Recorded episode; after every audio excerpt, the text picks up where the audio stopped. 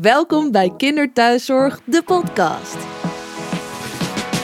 Kinderthuiszorg Nederland is een hele nieuwsgierige en eigenzinnige organisatie. Waar meer dan 250 kinderverpleegkundigen werken die het hele land doorkrossen om aan meer dan 5000 kinderen en jongeren per jaar de beste zorg te leveren. Wil je weten hoe wij dat doen? Wat ons bezighoudt en welke uitdagingen wij tegenkomen? Hoe we ons vak uitoefenen en hoe leuk het is om bij ons te werken en met wie we samenwerken en welke ontwikkelingen er zijn? Dan is dit de podcast voor jou. Wij nemen je graag mee.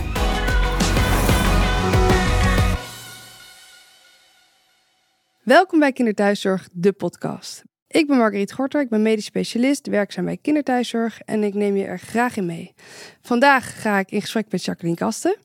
En uh, Jacqueline is um, de directeur of de stuurvrouw van kinderthuiszorg.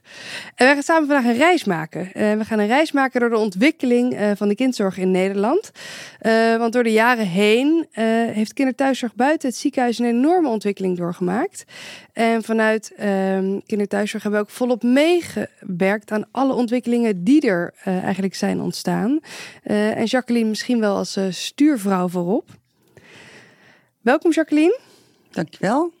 Uh, eerder hebben we al kennis gemaakt. Ja, het was zo gezellig vorige keer. Ik dacht, ik kom weer gewoon weer terug. Nou, dat vind ik ontzettend leuk. Want ik heb een heleboel over jou mogen leren al. Ik weet uh, dat je een hond hebt en uh, dat jij met je man als Jut en Jul door het leven gaat. ik weet dat je een zoon hebt van in de twintig. Um, ik weet eigenlijk al een heleboel dingen over jou. Maar nu heb ik nog iets ontdekt en daar wilde ik toch eventjes met jou nog over hebben. Um, want ik begrijp dat jij heel erg houdt van ijs. Oh. ik denk, waar wil ze toch naartoe? Maar nu begrijp ik het inderdaad. Ja, het is niet zo dat ik uh, van ijsjes heel erg hou. Eigenlijk niet zo heel erg eigenlijk. Maar ik hou wel heel erg van ijsbaden inderdaad. Ja, het is wel echt een uh, heel privé uh, ding wat je me nu vraagt. Maar ja, ik ben wel benieuwd waar je die informatie vandaan hebt. ja, je, je, hoort wel eens wat. En... Ja.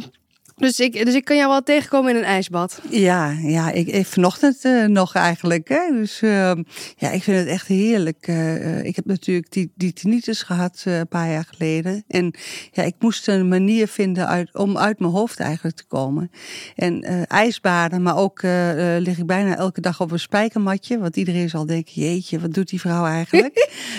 maar ja, dat vind ik echt heerlijk. Dus ja, het, spijk, het spijkermatje en ijsbaden zijn beste vrienden eigenlijk, inderdaad. Dus, uh, dat is de ontwikkeling van Jacqueline? Nou ja, dat is de ontwikkeling inderdaad. En ja, het, het brengt me tot rust. En uh, ja, weet je, je afweer wordt er veel beter van. Sinds ik dat doe, ben ik eigenlijk niet meer ziek geweest. Terwijl ik daarvoor nog wel eens snotterig was of een koortslip had of iets anders. Ja, dat is eigenlijk niet meer zo. Dus ja, ik, die Wim Hof, die heeft goede zaken gedaan, ook voor mij. Van de ontwikkeling van Jacqueline naar de ontwikkeling van kinderthuiszorg. Um, want zoals uh, uh, Jacqueline uh, buiten de gebaande paden durft te gaan op privégebied, durft ze dat eigenlijk ook met kindzorg. Um, want ooit was er alleen maar volwassenzorg buiten het ziekenhuis, klopt dat? Ja, ja en, en ja, eigenlijk heel lang. Hè? De, de volwassenzorg buiten het ziekenhuis, de wijkverpleging, ja, die bestaat natuurlijk al ontzettend lang. Hè? Ehm, was natuurlijk niet helemaal heel hoog staand. Hè. Dus eigenlijk pas in de jaren 80, 90 opgekomen. Hè, dat echt technische thuiszorgtechnologie veel meer naar huis toe kon. Maar die kindzorg, ja, dat was eigenlijk toen ik 17 jaar geleden begon, stond het net in de kinderschoenen. Er waren een paar uh, uh, verpleegkundige kinderdagverblijven, die waren al wel ontstaan. Maar thuiszorg voor kinderen was er eigenlijk niet of nauwelijks. Als we kijken naar de geschiedenis van de thuiszorg, maar dan gaan we, dat is weer een van mijn hobby's, geschiedenis, gaan we een beetje terug. Uh, want vanaf 1900 ongeveer ontstond er een netwerk van regionale en plaatselijke kruisverenigingen. Uh, en die uh, gingen wijkverplegers opleiden en uitzenden om patiënten thuis te verplegen. Nou ja, sinds die tijd is natuurlijk enorm veel veranderd, zoals je net al aangaf. Um, en zijn we 17 jaar geleden eigenlijk, ben jij begonnen met de eerste serieuze kinderthuiszorgorganisatie. Klopt, ja. Wat ik wil doen met jou is een soort van tijdlijn gaan maken. Um, en dan gaan we door de jaren heen. En dan ga ik jou steekwoorden geven en een jaartal. En dan ben ik heel erg benieuwd uh, wat jij mij kan vertellen daarover. En dan gaan we beginnen in het jaar 2006. Mm -hmm. um, en dan heb ik een paar woorden voor je. Daar komen ze. Kamer van Koophandel, ehm, PGB, AWBZ, financiering van de zorg. Kan je me daar wat over vertellen? Ja, in 2006, wat is dat al wel lang geleden dan, hè? dus, maar in 2006 hebben wij hè, inderdaad uh, ons ingeschreven bij de Kamer van Koophandel als bedrijf, hè, als zorgorganisatie. Uh, uh, eerst met een andere naam dus, maar later met kinderthuiszorg. Dus het was echt de start van onze organisatie in februari 2006. En ja, de wereld was toen echt nog heel erg anders. de zorg was nog heel anders geregeld buiten het ziekenhuis. We hadden nog eigenlijk zorgverzekeraars. Ze waren nog niet, um, of misschien net, uh, zit me nu te bedenken. Maar we hadden nog zorgkantoren. Ja, en, en uh, eigenlijk ja, werd de zorg via de AWBZ, Algemene Wet Bijzondere Ziektekosten, werd die eigenlijk ingekocht. Dus ja, dat was echt een heel andere wereld waarin zorgkantoren heel regionaal zorg inkochten. Ja, en landelijke zorg, maar ook echt technische thuiszorgtechnologie eigenlijk nog een heel laag beetje stond. En dat is de wereld waar jij in startte dus? Ja, en, en je moet je ook voorstellen, er waren kinderen bijvoorbeeld die naar huis toe konden met beademing. Uh, maar die, die beademingsapparatuur was enorm groot. Dat, dat, die kinderen waren totaal niet, zelfstandig daarmee. Of eh, kinderen die met zondevoeding naar huis toe konden. Ja, die hadden allemaal zo'n druppelgestuurde sensor nog, weet je. Dus, en die kinderen hadden een rugzakje op hun rug. En als ze dan gingen liggen, ja, dan ging die sensor natuurlijk iedere keer uh, sloeg die op tilt. Waardoor er allerlei alarmen waren. Nou, gelukkig is die tijd echt, ja, is wel veranderd. Hè. We hebben drukgestuurde pompjes. Die ze aan hun uh, broekriem bijna kunnen uh, vastgespen. Ja, totale veranderingen in 17 jaar. Nou, dan gaan we een skip maken naar 2009, want dan wordt het al ietsje anders. Um, want in 2009 heb ik als steekwoorden eerste contracten zorgverzekeraars en commissie bekostiging intensieve kindzorg. Wat kan je daarover vertellen? Ja, dat, dat was ook een. Uh, ik heb al eerder verteld van dat we ja, echt merkten direct eigenlijk al dat niets voor kinderen ingericht was in de wijkverpleging.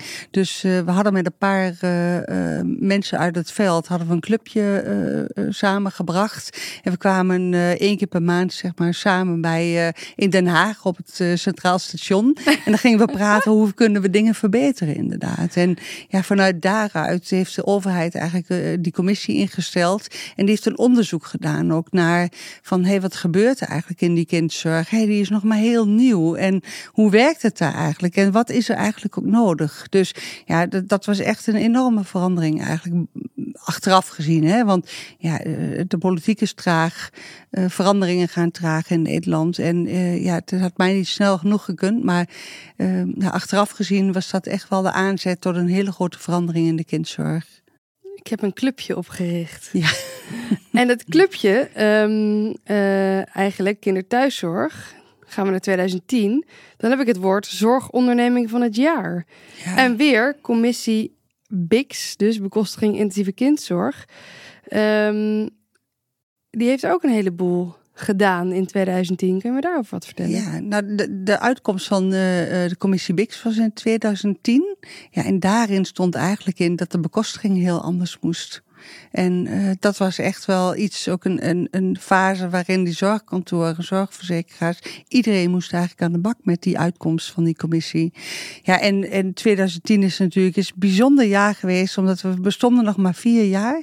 En toch werden we zorgonderneming van dit jaar.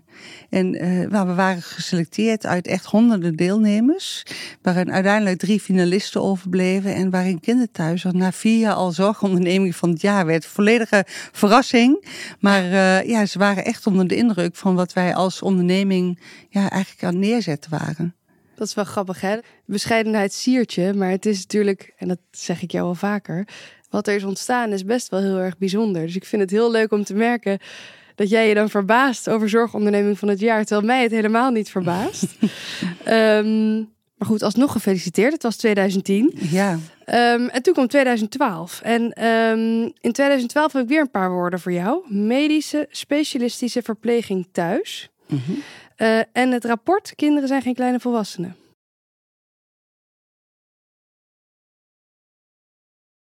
Ja, nou ja, ik, ik ik vind het natuurlijk leuk om te schrijven, heb ik al eens eerder verteld. En ja, ik dacht echt van, ik moet gaan opschrijven wat er eigenlijk gebeurt, maar ook wat er niet gebeurt.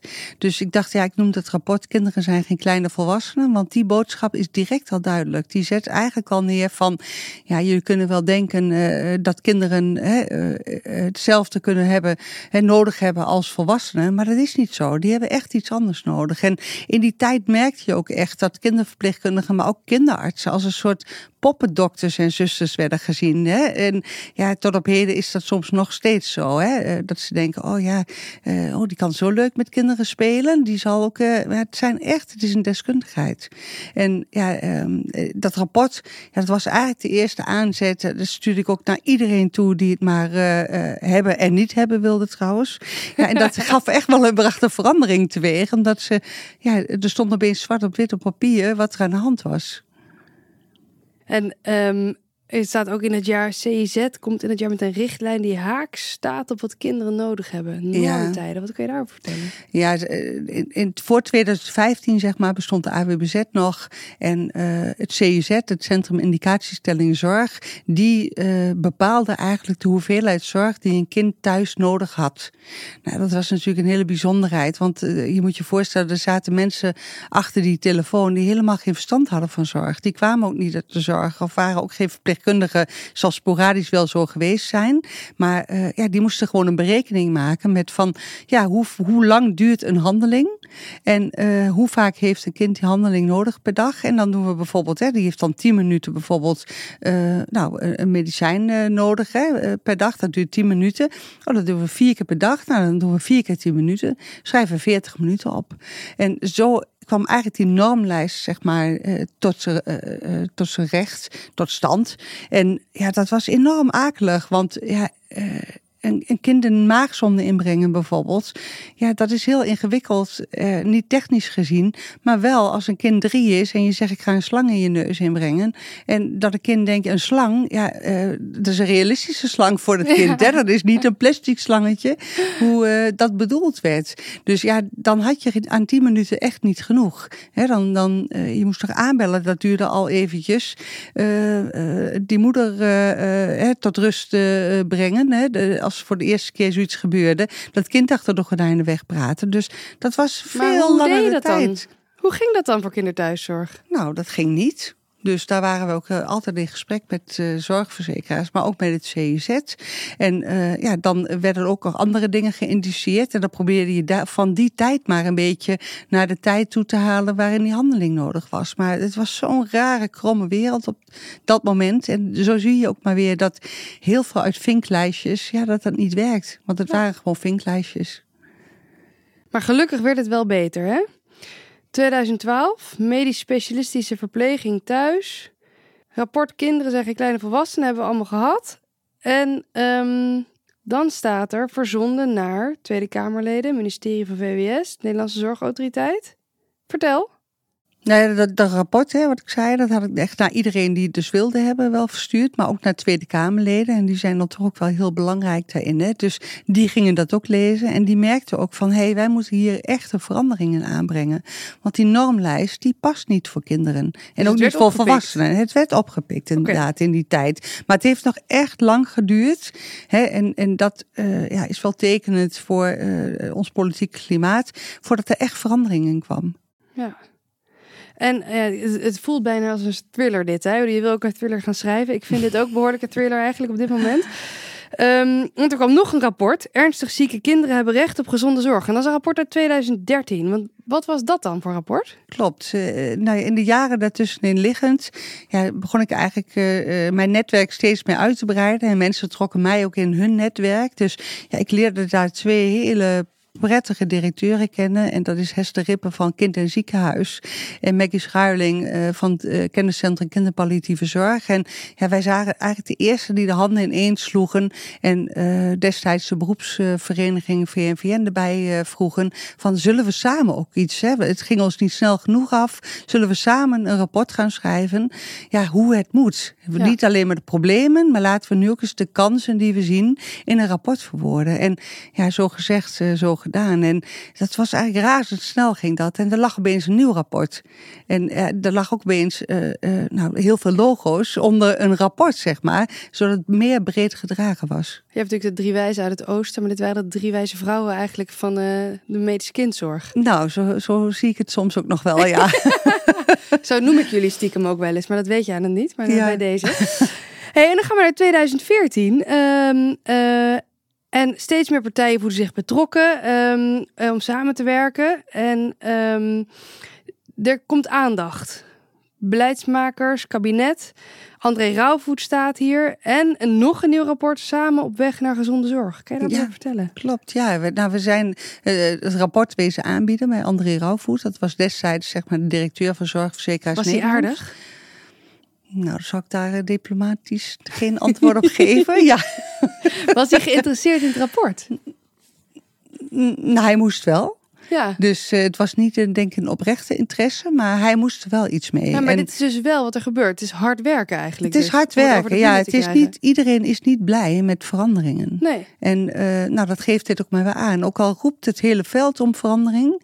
Ja, uh, verandering is niet altijd gewenst. Want verandering vraagt ook iets van beleidsmakers en politiek hè, om verandering. En ja, als ze aan één knop gaan draaien, ga je aan meer knoppen draaien. Dus dat is best complex. Ja, ja, dus ik kan me ook voorstellen voor zo'n ja, bestuurder eigenlijk was hij op dat moment, hè, uh, uh, dat je ook wel eens denkt van moet dit ook? Ja, ja, en wat wij strategisch altijd heel erg goed deden, dat we met z'n allen dat rapport gingen aanbieden, maar ook een foto maakten met z'n allen, zodat het ook bevestigd werd naar de buitenwereld van kijk, hij heeft het. Nou kan hij er niet meer gaan onderuit. Dus strategisch gezien waren we ook nou ja, nog steeds eigenlijk allemaal heel goede partners. Dus je waren social media eigenlijk een stapje vooruit. Want nu nou, zou je het op social media plaatsen. Ja, ja nu zou je dat inderdaad zo doen. Maar uh, ja, toen deden we het ook. En plaatsten we het allemaal op onze websites.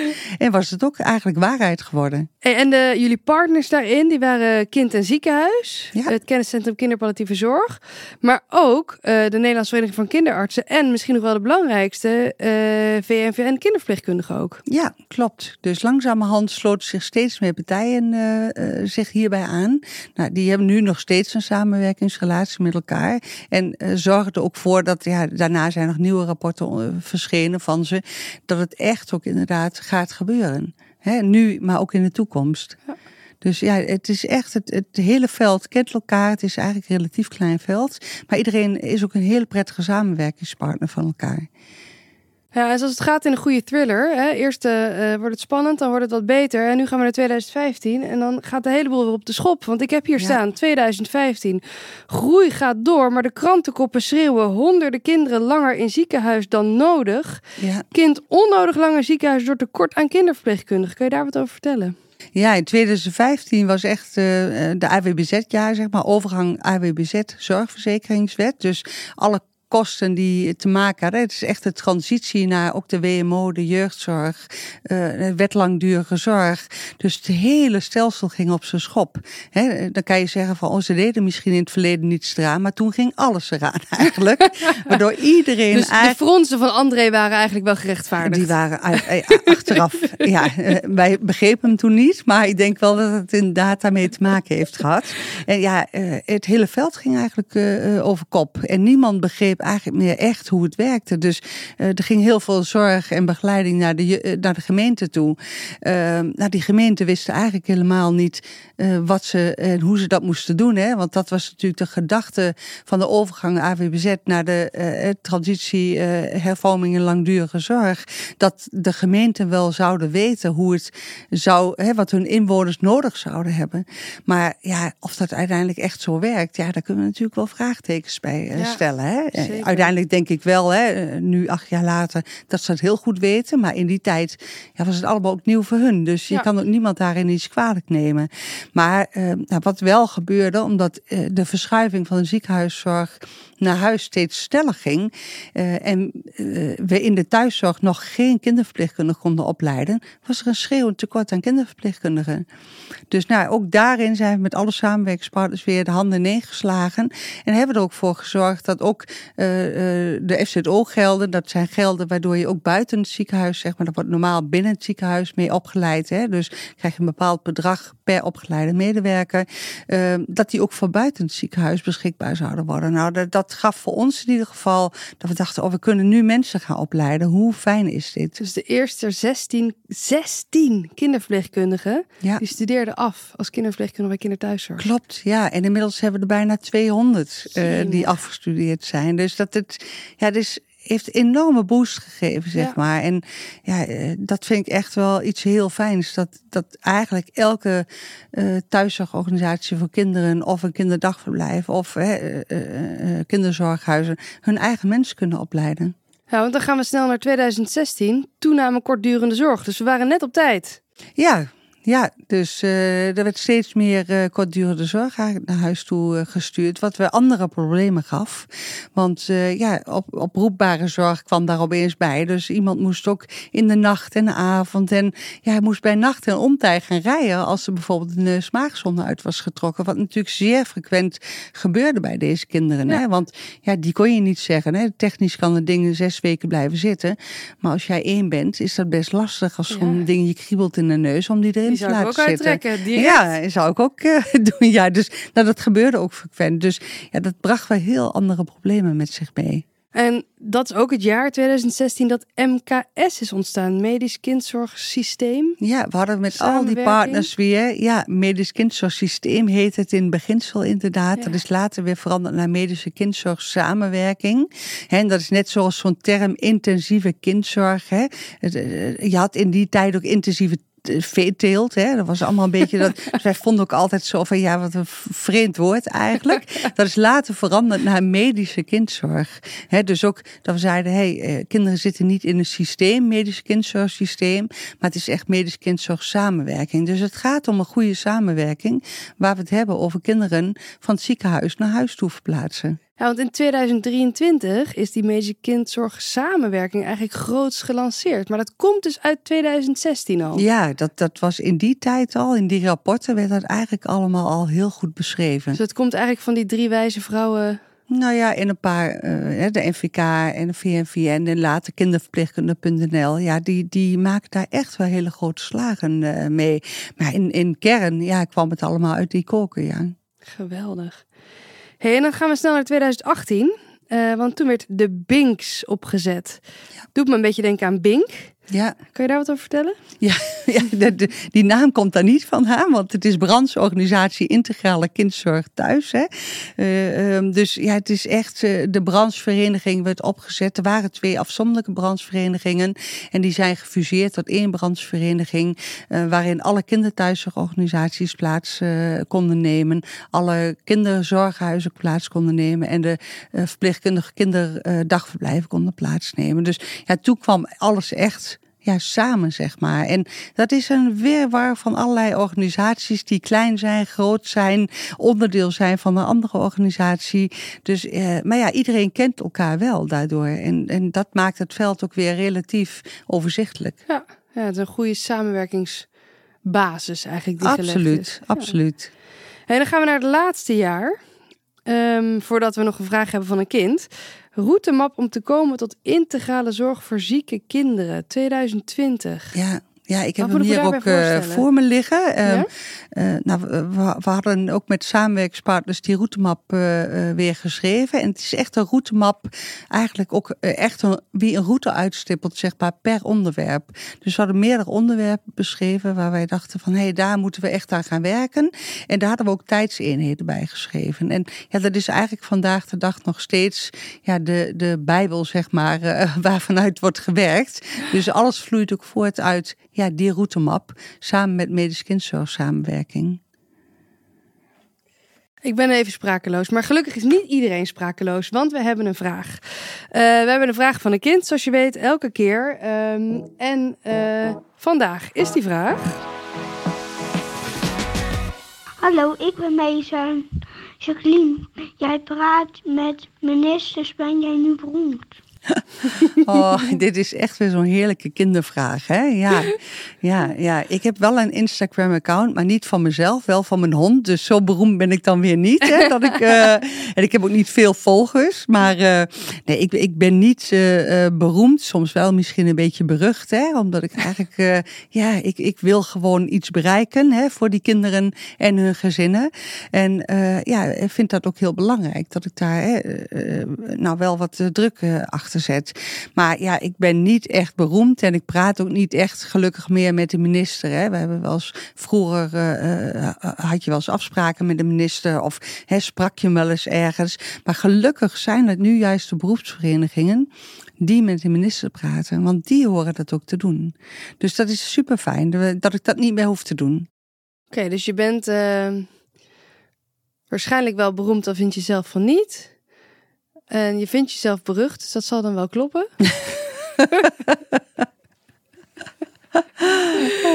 ja. Dus, uh, maar met name je hond. Dus eigenlijk voor alle kinderen moeten wij de Instagram van jouw ja. hond gaan volgen. Ja, KTZ uh, onderstreepje buddy. Of buddy okay. onderstreepje KTZ. Een van de twee is het. Maar uh, daar zien ze alles wat buddy beleeft okay, inderdaad. Dat is, dat is, denk ik het belangrijkste antwoord voor onze kinderen. Ja, ja. Hey, en Jacqueline, we hadden het net over die, die routemap. Hè? Um, uh, want die ontwikkeling is niet klaar. 2020 ligt alweer een tijdje achter ons.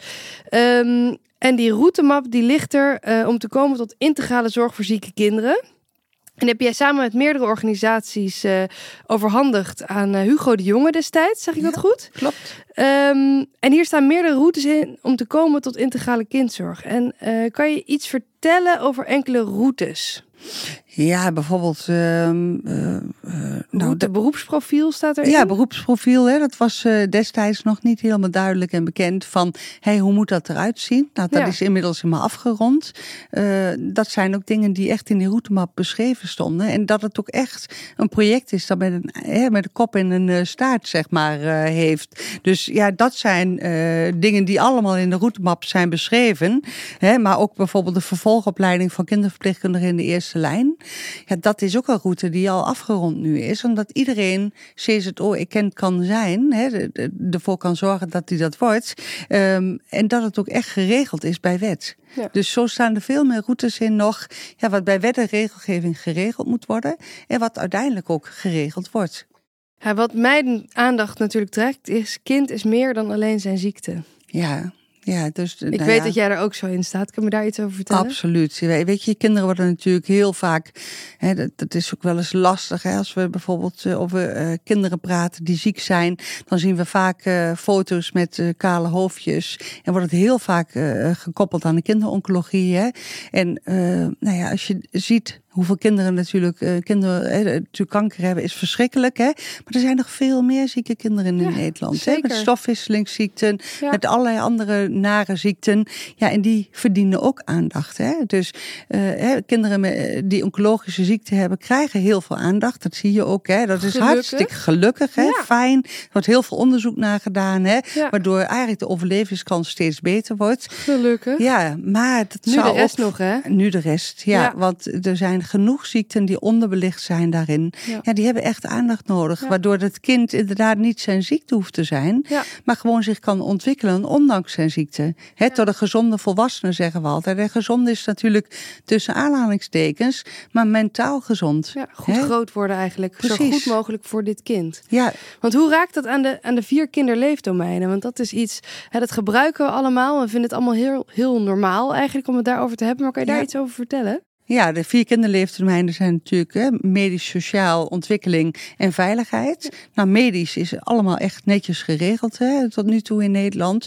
Maar een kind ontwikkelt zich ook. Dus we moeten ook aandacht hebben voor die ontwikkeling van het kind. Hè. Dus we kunnen wel focussen op uh, die ziekte, uh, maar daardoor ontwikkelt het kind zich niet. Hè. Ja. Dus ja, we moeten het leren zelf om te kunnen gaan met de ziekte. Hè, zodat het ook eigenlijk het normaal vindt dat het er is. Ja. Zodat het niet alleen maar gefocust is op de ziekte Maar ook bijvoorbeeld hè, eh, sociaal. Ja, eh, een kind leeft natuurlijk in een gezin, maar ook in een omgeving, in een buurt. Uh, gaat naar school. Dus ook sociaal gezien, ja, moet dat kind goed ingebed worden, zeg maar. En ook de sociale omgeving maar moet daar goed in mee kunnen doen. Hè, maar ook op veiligheidsgebied bijvoorbeeld. Hè, van hoe veilig is een kind? Hoe veilig is een leefomgeving voor een kind? Hè?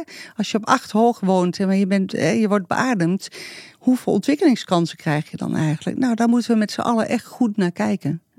Ja, dus eigenlijk, hè, het is zoveel meer dan alleen de ziekte, dan alleen de handeling. Ja, de ziekte is eigenlijk, uh, ja, ik wil het niet onder. Hè, het is natuurlijk ontzettend belangrijk, maar we moeten vooral hè, geen extra focus alleen maar op de ziekte hebben, maar moeten juist in die andere drie kinderleeftermijnen ons heel erg op focussen, zodat die kinderen zich echt goed kunnen ontwikkelen. En ook wetenschappelijk onderzoek zegt dat ook echt allemaal. Hè, van ja. ja, als we dat niet doen, dan gaan we straks een nog groter probleem krijgen, want als ze volwassen zijn, doen ze een groter beroep op de zorg. Ja, als ze zich niet zelfstandig kunnen maken. Dus het gaat om gezinnen in hun kracht zetten, kinderen in hun kracht zetten en goed groot worden. Absoluut. Je zegt het mooi. Nou ja, we, zijn, we hebben een heleboel de revue laten passeren en ook een heleboel termen. Uh, medische kindzorg, samenwerking, transmurale kindzorg. Al die termen hebben we eigenlijk al besproken en eigenlijk al uitgelegd. Um, maar ik wil toch nog heel kort van jou weten, in een paar steekwoorden, wat betekent dit nou voor jou? Wat die termen betekenen, bedoel ja, je? alles bij elkaar. Nou, alles bij elkaar betekent eigenlijk gewoon ja, mijn bijdrage aan iets heel erg groots in Nederland. Dat voel ik echt. En ik wil ook echt, dat, dat heb ik ook altijd gezegd. Als ik nu uh, uh, later met pensioen ben, ik ben echt een oude vrouw. Hè. Tegenwoordig, als je pensioen bent, ben je nog niet eens echt oud. Maar stel voor dat ik 80 mag worden, dan wil ik naast mijn huis kunnen zitten op het grind met een bankje en kunnen denken: ja, mijn leven heeft er ook toe gedaan. Weet je, ik heb iets kunnen bijdragen aan iets heel moois. Ja. Iets groots. Nou ja, dat raakt een beetje aan, uh, aan jouw werktas van vandaag. Want um, nu je nog niet bij pensioen bent en nog niet op dat bankje zit, heb je nog wel je werktas. En wat trek je daar dan vandaag uit?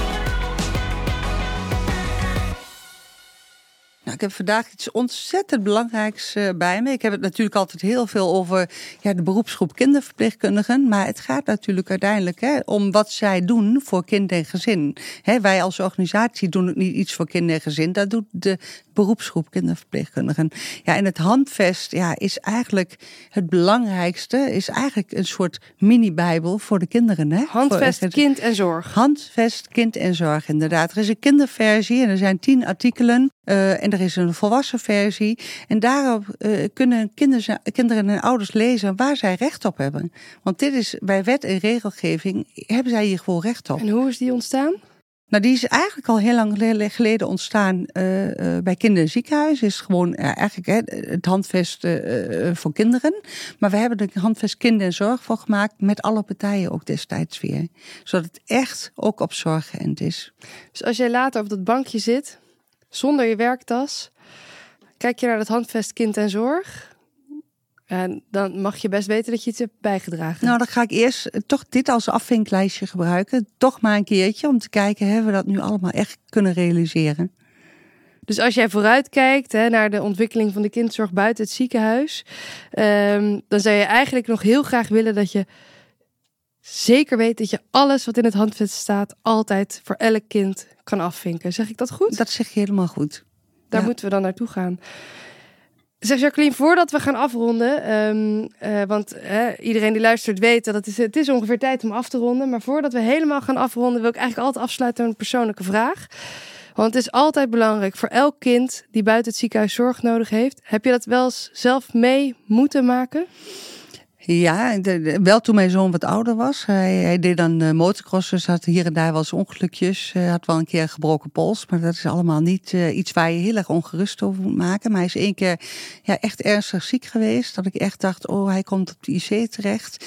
En dan voel je ook echt als ouder zijn, dat je denkt, oh jeetje, ik was echt wanhopig. Ik dacht het allemaal onder controle te hebben in mijn leven, maar dan heb je niets meer onder controle. En dat is toch dagelijks wat deze ouders ook voelen, dat de is echt het allergrootste verlies. Hè, eh, naast het verlies van je kind, wat in het allerergste geval ook nog kan gebeuren. Maar het controleverlies, ja, dat, dat ja, is gewoon echt verschrikkelijk. Ja. Dus het handvest kind en zorg gaat ons helpen. Eh, dat hoop ik zeker, ja. Jacqueline, we moeten gaan afsluiten. Ik heb vandaag mogen praten met uh, Jacqueline. Ik mag het niet zeggen, maar ze is bestuurder. Ze is een samenwerker. Ze breekt door dingen heen. Ze is misschien ook wel een beetje beroemd. uh, ze is moeder van een hond en bovenal uh, moeder van een zoon. Um, en uh, gaat met het handvest kind in zorg in hand weet ze ook hoe het voelt als je aan de verkeerde kant van het bed staat, zeggen we altijd maar weer. Um, ik wil je heel erg bedanken voor vandaag. En uh, beste luisteraars, bedankt voor het luisteren naar Kinderthuiszorg, de podcast. De podcast waarin we in gesprek gaan met zorgprofessionals over alles rondom de kindzorg buiten het ziekenhuis. Mis geen enkele aflevering. En abonneer je op deze podcast in je favoriete podcast-app. Dankjewel, Jacqueline. Graag gedaan, Margreet.